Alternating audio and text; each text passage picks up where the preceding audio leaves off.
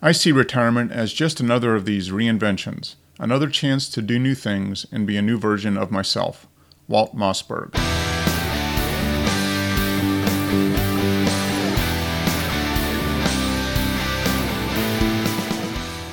Welcome to the Financial Clarity Podcast, dedicated to helping you make smart money decisions, live your values, achieve your dreams, and get more life from your money. This is episode 14.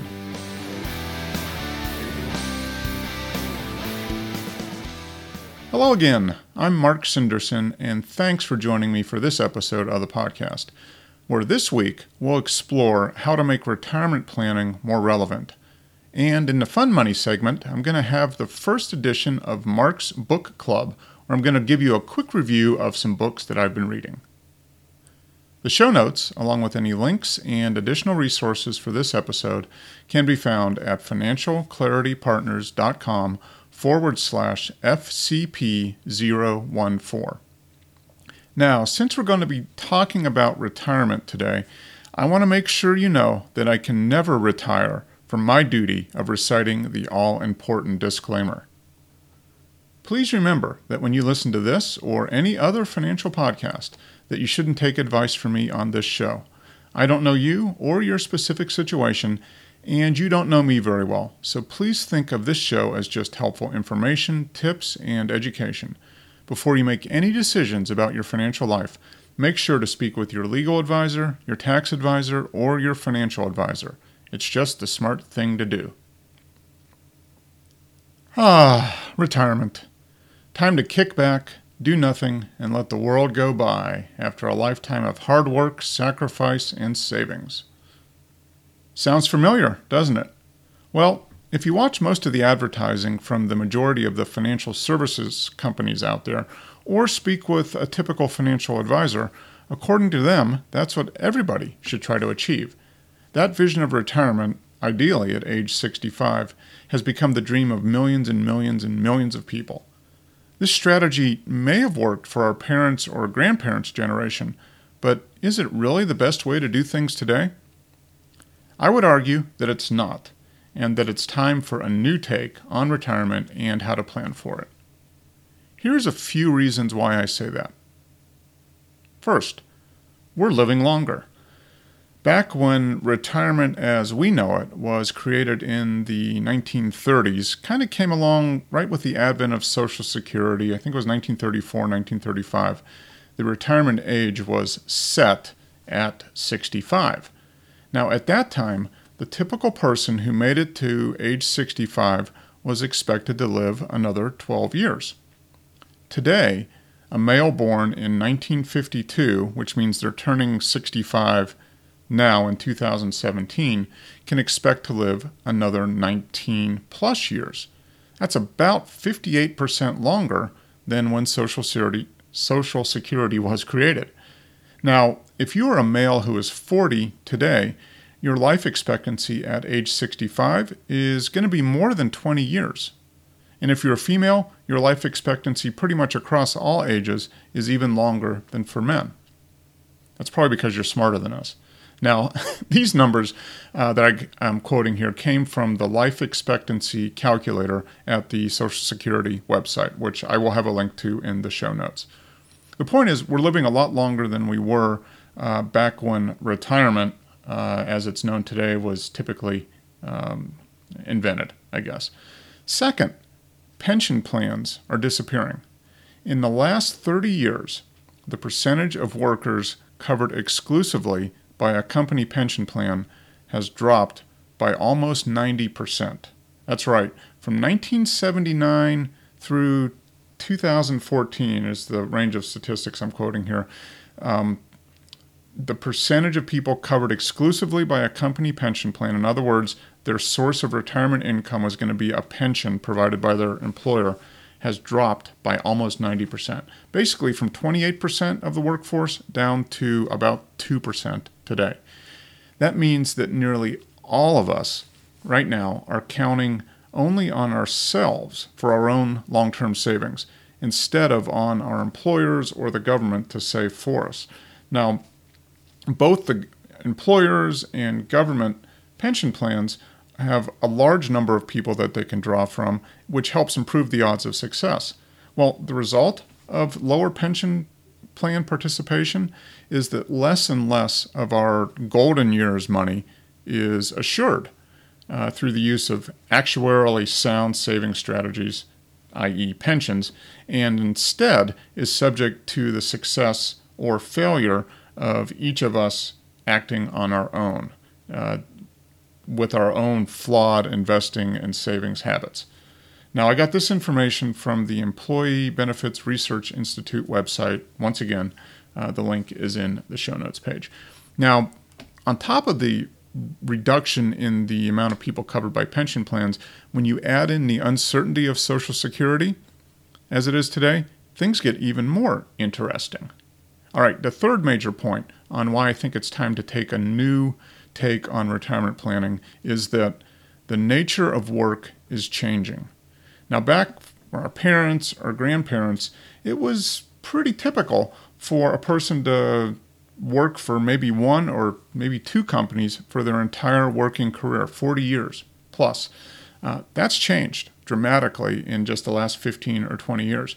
And to the point now where we are changing jobs or careers much more than our parents or grandparents ever did. In fact, many of us will have multiple careers not just jobs, we'll have multiple careers as we go through life.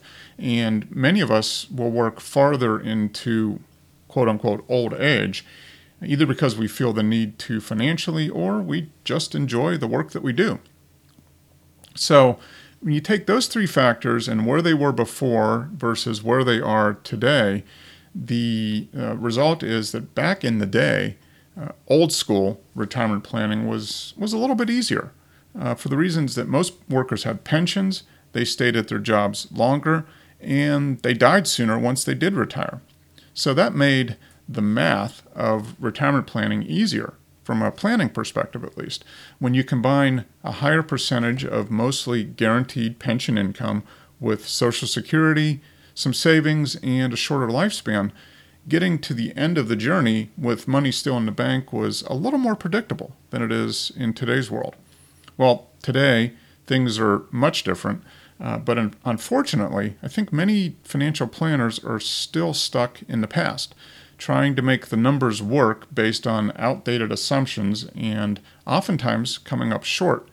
Now, what this does is this leads to a whole lot of discouraged and depressed people who think that they'll never be able to quote unquote retire in the traditional sense that they see uh, modeled on all the TV commercials and magazine ads over the course of their entire life.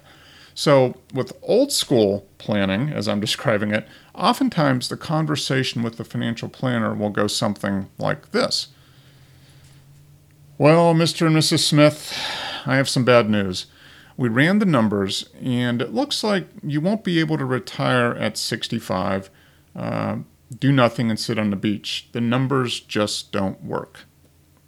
And the reason the numbers don't work in that scenario is that oftentimes, because they're only looking at it as a math problem that can be solved with numbers, the choices come down to uh, one of probably three different things either work longer, live on less now, or live on less now or in the future, or save a whole heck of a lot more. Now, none of those are immediately appealing, at least for most people. And that's because most financial planners come from an investment only background. The uh, profession of financial planning, such as it is, uh, has been around for about 45, 50 years. And uh, a lot of the people that started financial planning came from investment or insurance backgrounds. So the whole paradigm was built around we need to have a product, an investment, or an insurance product that can fit the need and help people uh, make that number. So, most of the financial planners earn their incomes from managing investments or selling insurance products. So, naturally, at least to me, it seems like naturally every problem should be able to be solved by investing. Um, the other aspects that make our lives interesting, fun, uh, exciting were looked at but not fully addressed or sometimes not even considered at all. And that's what often, and what happens oftentimes when the question of uh, can I retire is reduced to a math problem, the result is that oftentimes the numbers just don't work, to quote the old school financial planner. Well, the world has changed, as I, I talked about a little earlier here. The world has changed, and so must retirement planning and financial planning in general. The new realities of the world we live in, the times that we live in, demand a new, more flexible method of retirement planning. Now, the conversation with Mr. and Mrs. Smith will probably sound a lot different under this newer method. So, what is this new method?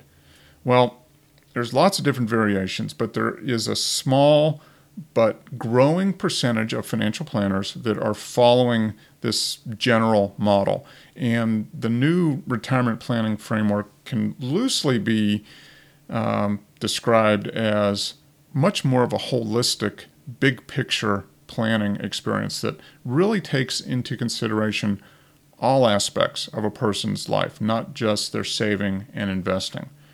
So, what does that include? What is holistic planning?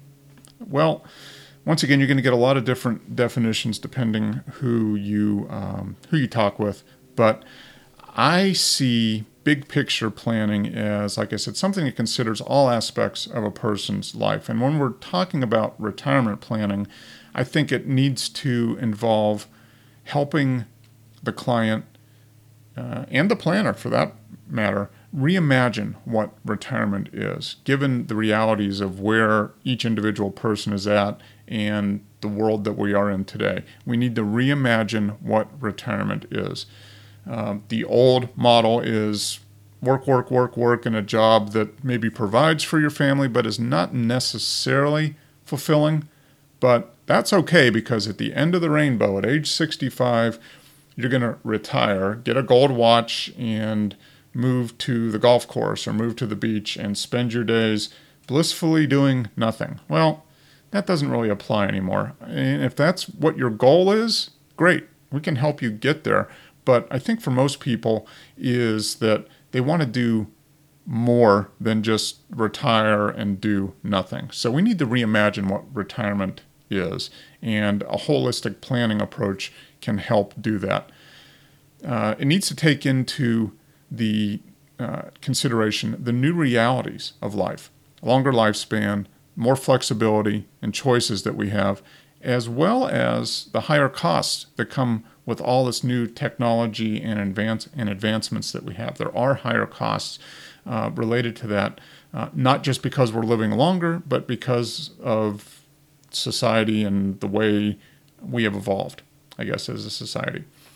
A holistic or big picture planning also really places a priority on goal setting and prioritization of those goals.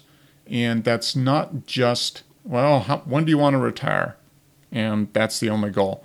Goal setting should involve all aspects of a person's life, not just retirement, but short term, mid term, as well as long term goals like retirement. So a holistic plan takes a look at the whole picture, the big picture, and takes a look at every type of goal that a person might want to achieve, uh, both in the short term and the long term, and try to tie all that together into something that makes sense for that individual.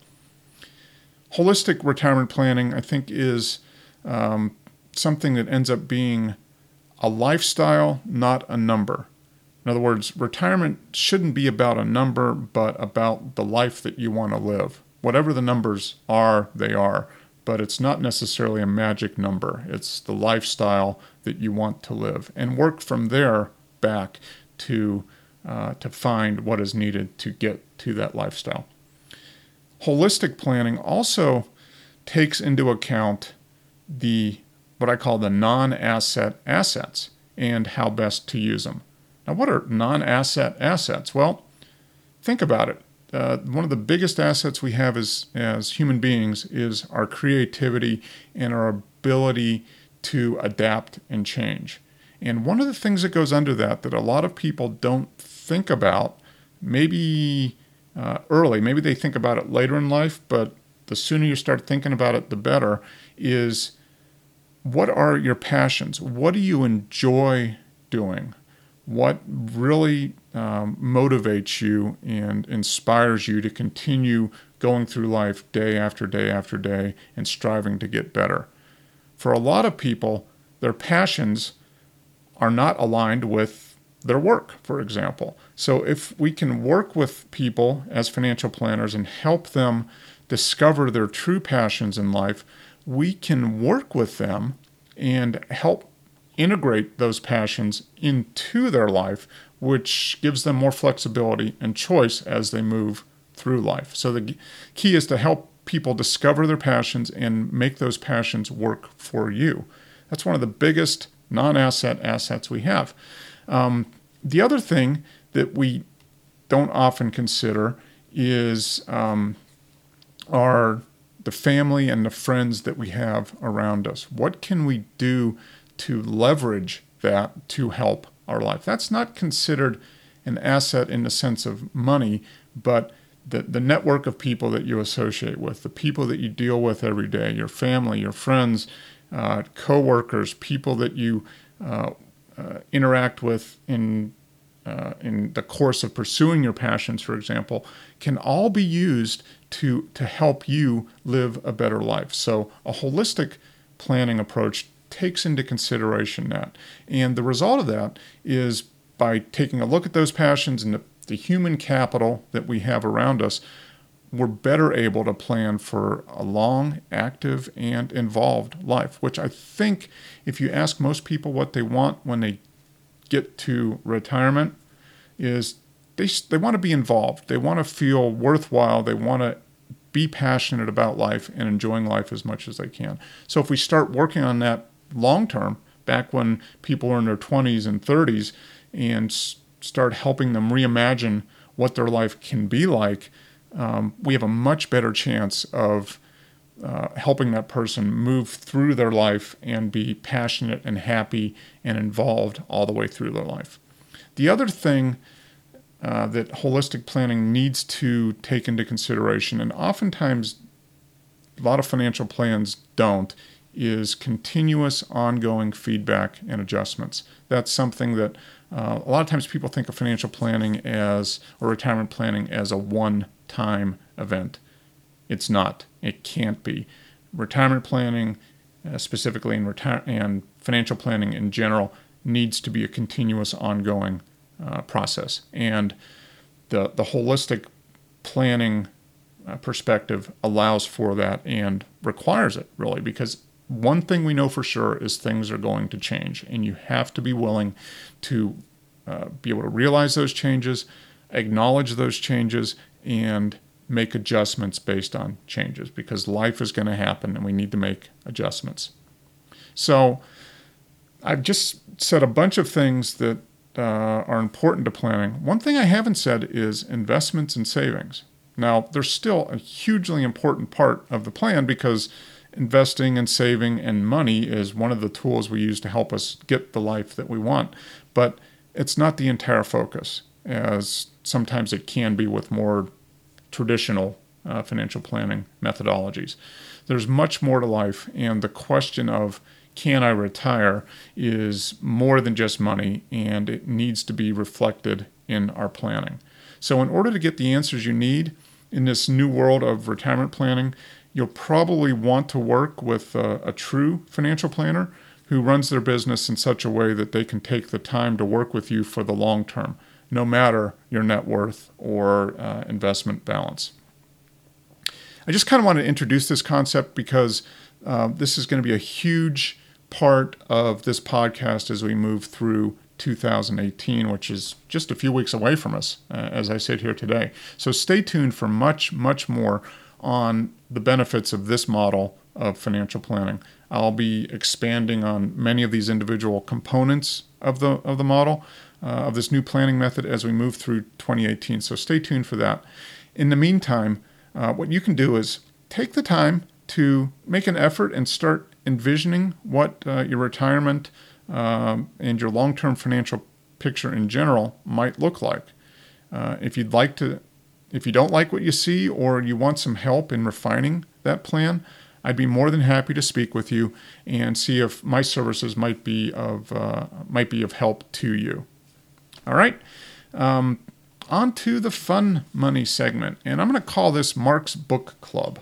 And uh, I've always I've always been a reader. I'm not a voracious reader, but I tend to be reading a couple of books at any one particular time. And ever since I've been in uh, grade school, I've been a fan of science fiction books. It's one of the genres of writing that I've I, have i have always enjoyed.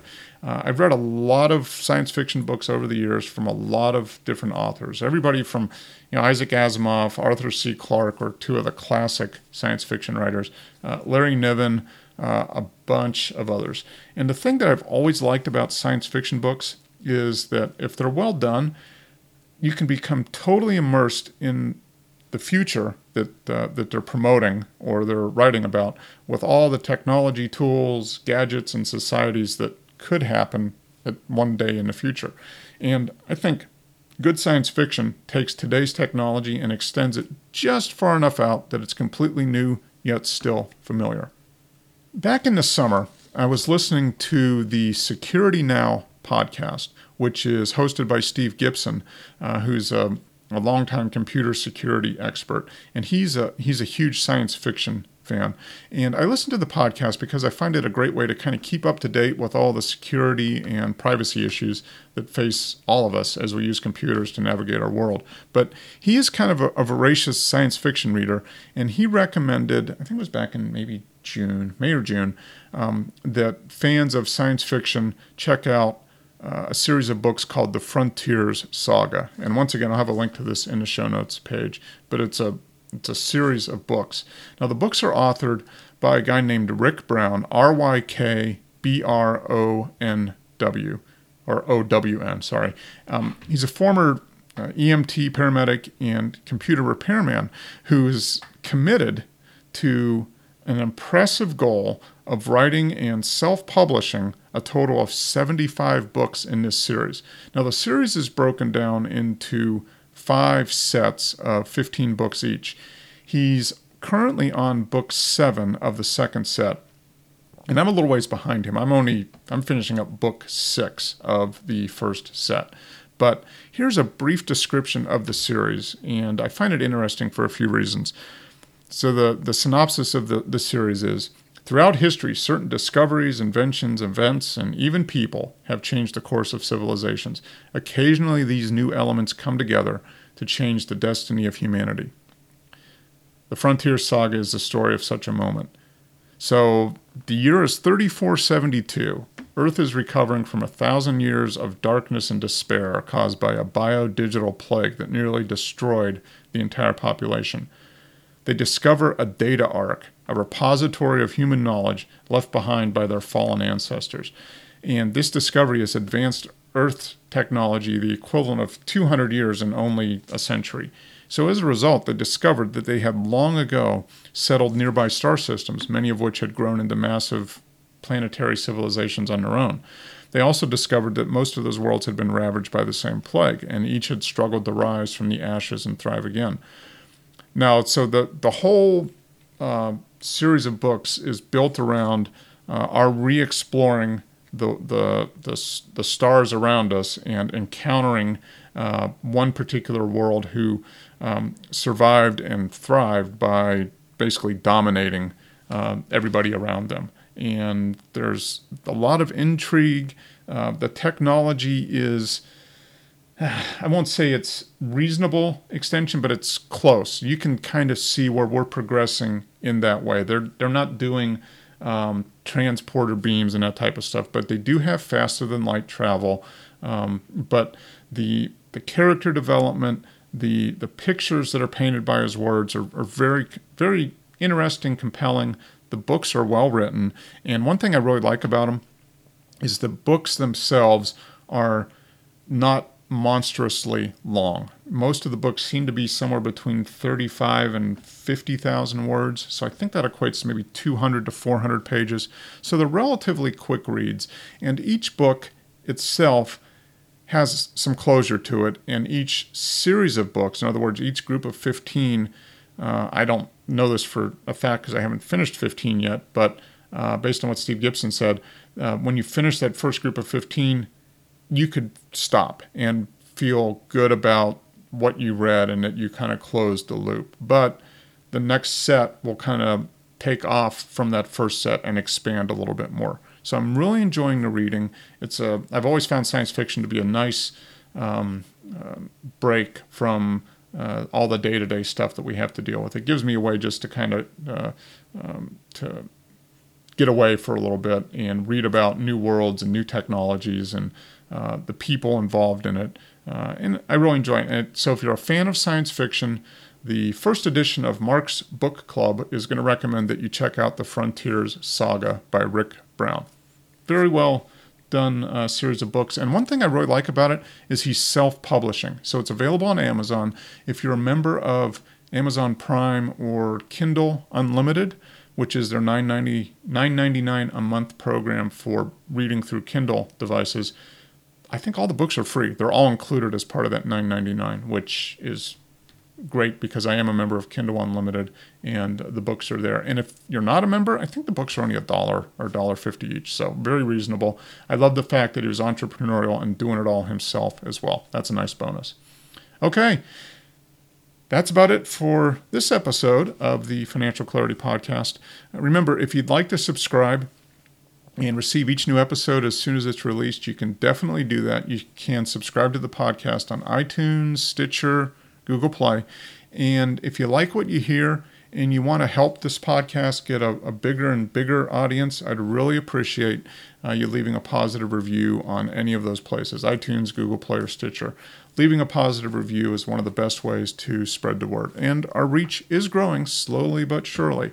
Uh, so thanks again for all the support. Uh, to leave me feedback, comments, suggestions, uh, podcast ideas, I'm always looking for feedback and any anything I can do to help make the podcast better. You can just send me an email at mark at financialclaritypartners.com. You can also check out Financial Clarity Partners on Facebook and on Twitter, where the handle is at Plan with Clarity, and you can also find on Google Plus. Thanks again for listening. Take care.